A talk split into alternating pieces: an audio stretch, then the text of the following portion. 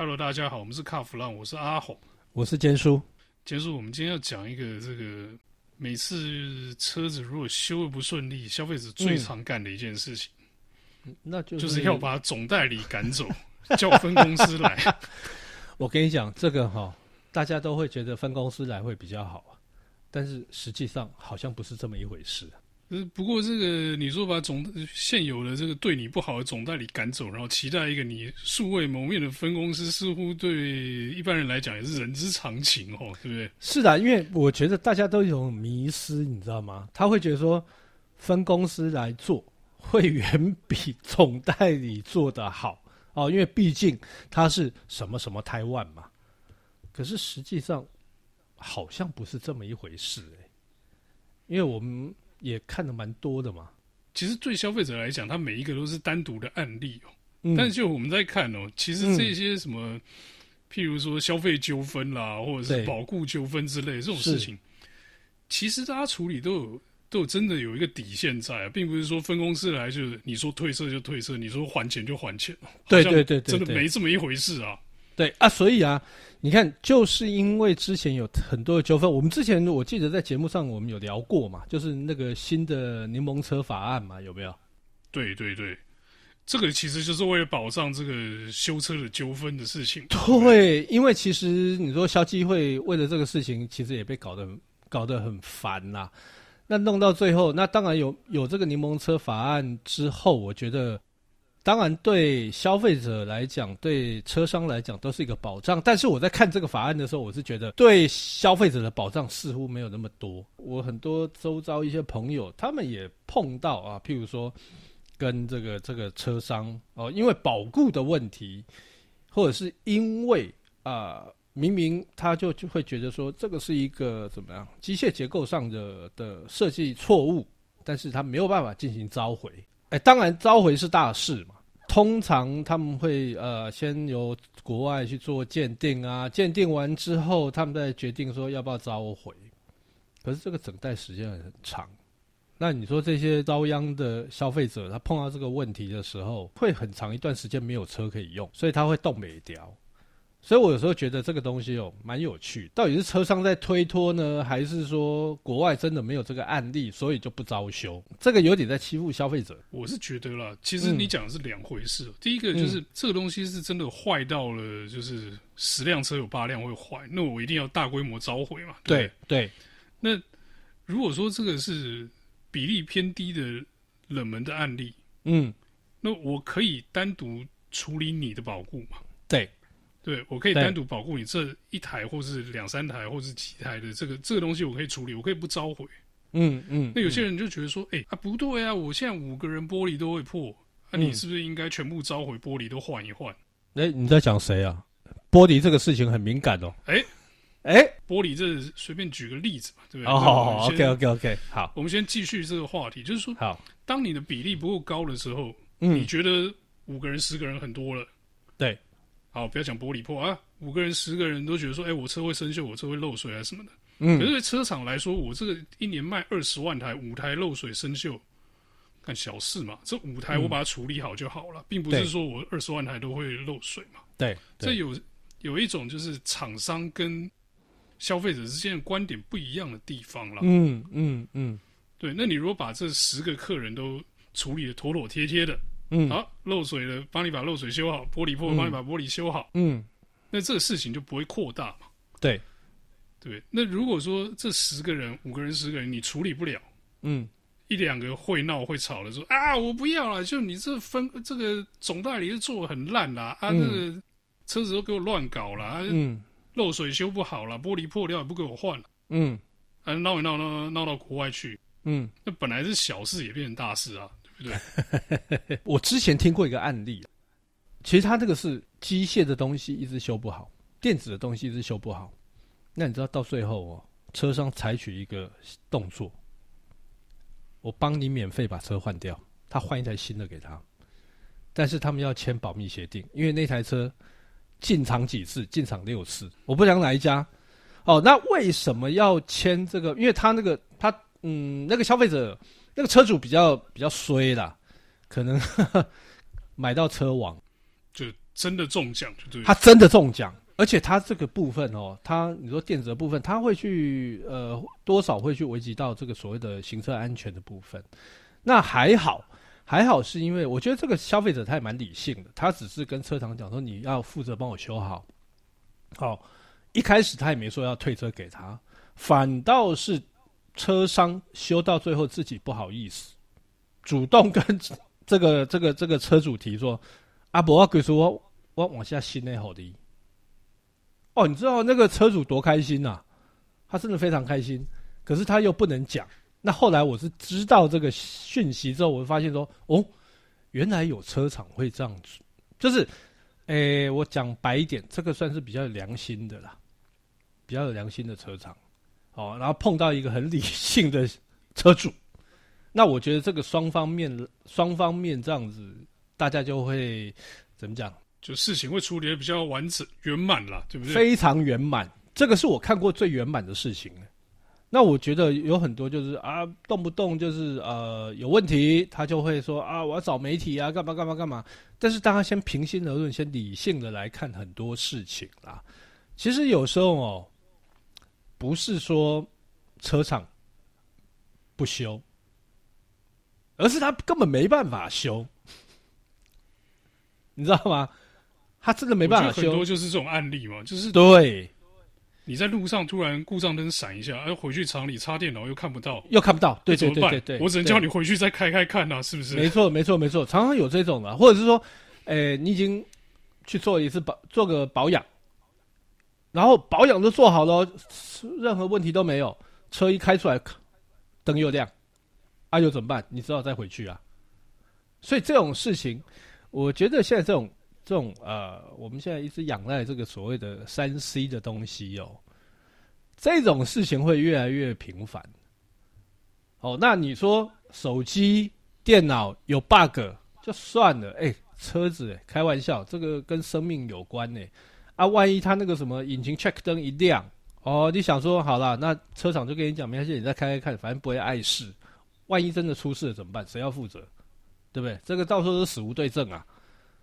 所以我倒觉得哈，今天不管是总代理来也好，分公司来也好哦，这个都会是很大的问题。这个后勤的维修跟保固这方面呢，其实对消费者来说，你可能这个一年才进厂一次或两次保养嘛。对，没遇到的人都觉得啊，没什么，去保保养一下，花个钱而已。但是遇到了，你就觉得哦，这真的很烦，很烦啊，一直修车，所以这个情绪上一定不会好了。对，那车厂除了说，我觉得对车厂来讲，你除了把你家的车修好之外，那个消费者的情绪其实是还、嗯、还蛮难处理的一件事情。要不然你就派个妹子啊，要不然就这个找这个会说话的第一线人员出来处理这种事情。不然的话，嗯、我觉得最后这个消费者拍桌子大骂几率都还蛮高的哦。还有啦，就是我们常在讲说这个总代理哦，其实他有时候很为难，车卖的不好，他会被原厂哦。被原厂这边要求说：“哎、欸，你这个车怎么卖不好？车卖太好，哎、欸，也不对，因为原厂会觉得说：‘哎、欸，你掐北二北败哦。’他想要自己来，这个不是每一每一家原厂都这样啊？对啊，就是，但是原厂来了，他真的卖得好吗？哎、欸，好像也不见得呢。那你说总代理他真的卖不好吗？好像也不是哎。所以我觉得这个是现在现在在这个汽车市场里面哦。”常常会发生这些事情啊！我觉得有分公司来跟这个车卖的好不好，嗯，不见得直接有关联。因为我觉得直接有关联的事情，就是说这个搞不好连一般消费者都没什么关联，是直接有关联，是我们这个吃饭的时候遇到的是中国人还是老外啊？那你看吼，我我觉得会碰到一个问题，就是说大家常常会想说，哎，那既然总代理。呃，这个这个这个总代理这样搞，那分公司来哦，车价一定会比较便宜。我跟你讲，不见得，不见得。这个像之前哦，宾士，他一直以来都是总代理嘛，哦，之前中华宾士嘛，那后来这个台湾宾士来了嘛，后来来了之后，大家会觉得说，哎呀，那应该会更便宜，没有，车价越来越贵，对不对？那你看看现在有多少的分公司进来？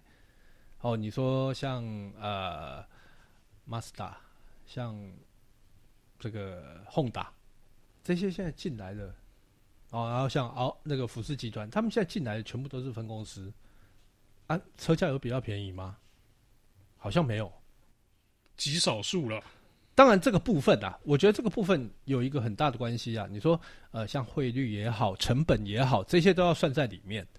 哦，所以你说会一直堆叠上去，这个车价越来越贵，这个无可厚非。但是，变成说消费者的期待会觉得说，哦，你总代理赚比较多哦，那那个哎分公司来比较没赚那么多。哎，没有了，没这种事啊，某一个代机的。你刚刚提那个宾士，嗯。他们的定价策略是什么？哎，这个你比你最清楚，这个你最清楚。这很久以前，这个那个有内部的人跟我讲了。哎，当然是这个是半开玩笑的讲。哎，他说我们定价策略啊，就是挑战消费者荷包的极限啊。我说这是什么意思？你们每一台车都要卖一千万嘛？他说没有。嗯，这个我们的车哈。嗯，如果我们三系列跟 C Class 还有奥迪摆在一起，嗯，我们应该可以卖最贵，然后还卖得动，那那个价钱就是正确的，因为它那个 logo，它那个 logo 就有那个价值在嘛，对不对？当时他没有讲说这个 logo 的价值啊，他就说，嗯、反正我们的消费者就是，如果他愿意买宾士的话，那他一定可以再多掏一点点。比这个奥迪跟 BMW 再贵一点点的价钱出来买，他讲的很斯文啊，我讲的是比较粗鲁一点啊。嗯嗯嗯嗯，这样子的定价策略，你觉得他车会便宜吗？不太可能吧。当然不会啊，而且说真的啦，台湾台湾消费者对于这个这个宾士这个品牌哦，我觉得这对高级品牌啦，比如我们不要说光宾士啦，在高级品牌里面，它会分嘛。那宾士总是会觉得说是大家的首选嘛，但是你说宾士的车真的好吗？我倒不见得啦。哦，像你说他们比较，呃，这几年宾士在市场上也卖的卖卖很多嘛，哦，然后从一个进进口车，它可以挤到这个台湾前五大的销售量哦，年销售量。那当然你说，呃，他会卖这么多。哦，大家会觉得说啊，因为大家喜欢宾士，对，大家喜欢宾士，但是大家别忘了一件事情，它还有很多的是 A Class、B Class 这种比较入门的，去把它的这个所谓的市场给撑大。还有，诶，不论这个 A Class 或 B Class，把市场撑大卖多了，嗯，这分公司听起来不是挺厉害的吗？没有，我告诉你，还有一个嘞，你不要忘了，还有外汇车，它外汇车宾士里面占了三成。三成，好不好？所以你看到那个挂牌数里面是包含外汇车。我跟你讲，之前他们是不是卖了 C 二五零？之前在台湾宾士里面没有 C 三百这个这个选项，你记不记得？我跟你讲，这个原因就是这个二五零的引擎比三百的引擎便宜很多。哎，进车成本的时候落差非常大。对，那马力只差一点点。对，那另外还有一个是因为 C 三百。外汇车占大多数。哎、欸，我跟你讲，因为它的成本有差嘛，嗯，那外汇车这个这个售价方面的这个优势就出来。外汇车全新的很少吧？对，很少啊，很少啊。对，那他拉那个这个一年或是几个月的这种新股车的时候，那个售价是有折过的嘛？对，对，所以它的 C 三百的进车的成本就便宜过这个 C 二五零的成本嘛？是。对，所以水货 C 三百把这个公司货 C 二五零打趴，是合情合理嘛？合情合理，合情合理。后后，所以后来后来他们进的全部都叫 C 三百。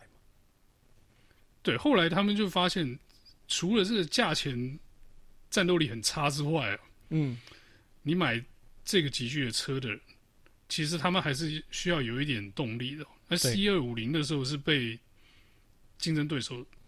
压在地上磨脸，知道吗？嗯，嗯，嗯，因为那个输出偏低嘛。对。因为其他两家的这个动力都拉上来了。对。那 C 二五零那个马力太小，大家有时候你如果有去展前试驾，一开油门踩下去，哎，枪还没照，嗯，客人就跑了。嗯嗯嗯。对，所以后来他们也都拉上来卖 C 三百。我也是，这个跟这个水货 C 三百没什么关系啊。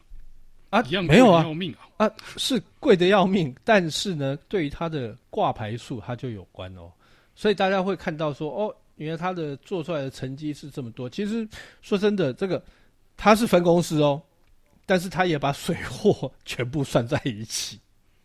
哎、欸，哦，那我突然听懂了啦，你讲的意思懂了吧？懂了吧？它的 C 三百藏到 C 三百里面了。是的，所以我们看到那个数字的时候，哇，C 三百挂牌多少？宾士。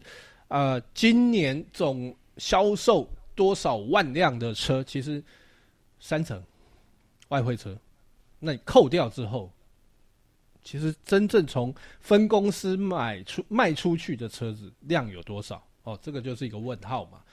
那还有，呃、其实我家那个我们我们家长辈有一台，就是所谓的外汇车，哦，C 三百，那。这个这个前一阵子，哎，没有，去年去年去年也是节气门也坏掉嘛。你知道回原厂要多少钱吗？那个哦，虽然大家很快乐，开宾士很快乐，但修起来哦，真的修到你会哭啊。所以我觉得大家在不要以为那个分公司来维修这一块很佛心呐、啊，车价佛心不代表维修会佛心，他们在维修方面他绝对不手软。刀刀见骨。我跟你讲，维修这一块啊，这个绝对不会是便宜的地方。为什么？你这个车厂都要面对，在在欧洲都要面对这个车厂的工会嘛，对不对？对对对。这工会就是说，哎，每年调薪的比例是多少？嗯，我们每个人上班的时间上限是多少？加班的加班费是多少？工会跟车厂一定算得清清楚楚。对，那车厂呢？为了养工会这些要求，嗯，那他只要把这个维修部分的费用跟新车的费用一直拉嘛，他拉了有获利，才有办法去指引这个工会的要求跟这个，嗯嗯，嗯，跟这个大家的薪水嘛。对，那来台湾，当然台湾可能这个没有这么强势的工会，或者是说根本没有工会的存在哦，但他就可以把这这一套这个计价的方式套进来。嗯，那像很多这个分公司。的那个进来之后，第一件事情，第一件有变化就是这个后端保修这个计价方式就变了，嗯，零件价格变了，然后这个工时也变了，工时工时工资的那个计算方法也变了。那你说是好是坏呢？我觉得很难说啦，因为有些时候有些车厂那个虽然说他把那个价格拉上去了，照这个原厂规定的那个价格拉上去，但是他会这个给这个比如说常回厂的车主。有些什么优惠或者折扣什么的，对，他这个不会一下子就把工资拉得太高，让你受不了。但是他也是慢慢的加加加加加加上去这样子。在这个节目结那个今天节目结束之前呢，我讲一个我真的听到，我真的听到这样的的案例，也是宾士。呃，有一次我去那个宾士某一个保修厂去牵车，呃，不，我应该算采访，结果后来听到一个车主。哇，屁屁狗，身边跟那个那个柜台那个小姐在那边凶，出纳出纳，你知道他凶什么？他说：“我之前开那个 Toyota，哈，我做一次保养换油三千多块，为什么我开宾士要？我现在只是开一个 A Class，为什么要这么贵？一万多块，一万多块。”那小姐冷冷的回他，我真的很非常冷，跟他讲：“先生，你现在开的叫宾士，不是 Toyota。”三倍多的工资哎，所以哦，从国产车哦，你真的要晋升到这个所谓的一 A 二 B 的人哦，我觉得奥迪跟那个都还跟那个范那个 BMW 都还好，宾士，大家真的要考虑清楚啦，尤其是过保之后哦，真的大家都会受不了，嗯，哎。你说宾士受不了，其实我觉得更受不了是另外一个牌子，但是今天就先略过吧。好了，今天先略过了，反正我们时间也差不多了嘛。我们这一集这个时间差不多了哈，那我们下一集呢就继续再讲这个总代理跟分公司的故事。我们下一集就不讲保修了，我们下一集讲别的。哦，我们下一集讲的比较更精彩哦，因为听说今年或者是明年还有很有一些分公司要来。好，那我们这一集就到这边，先告一段落，谢谢大家，谢谢。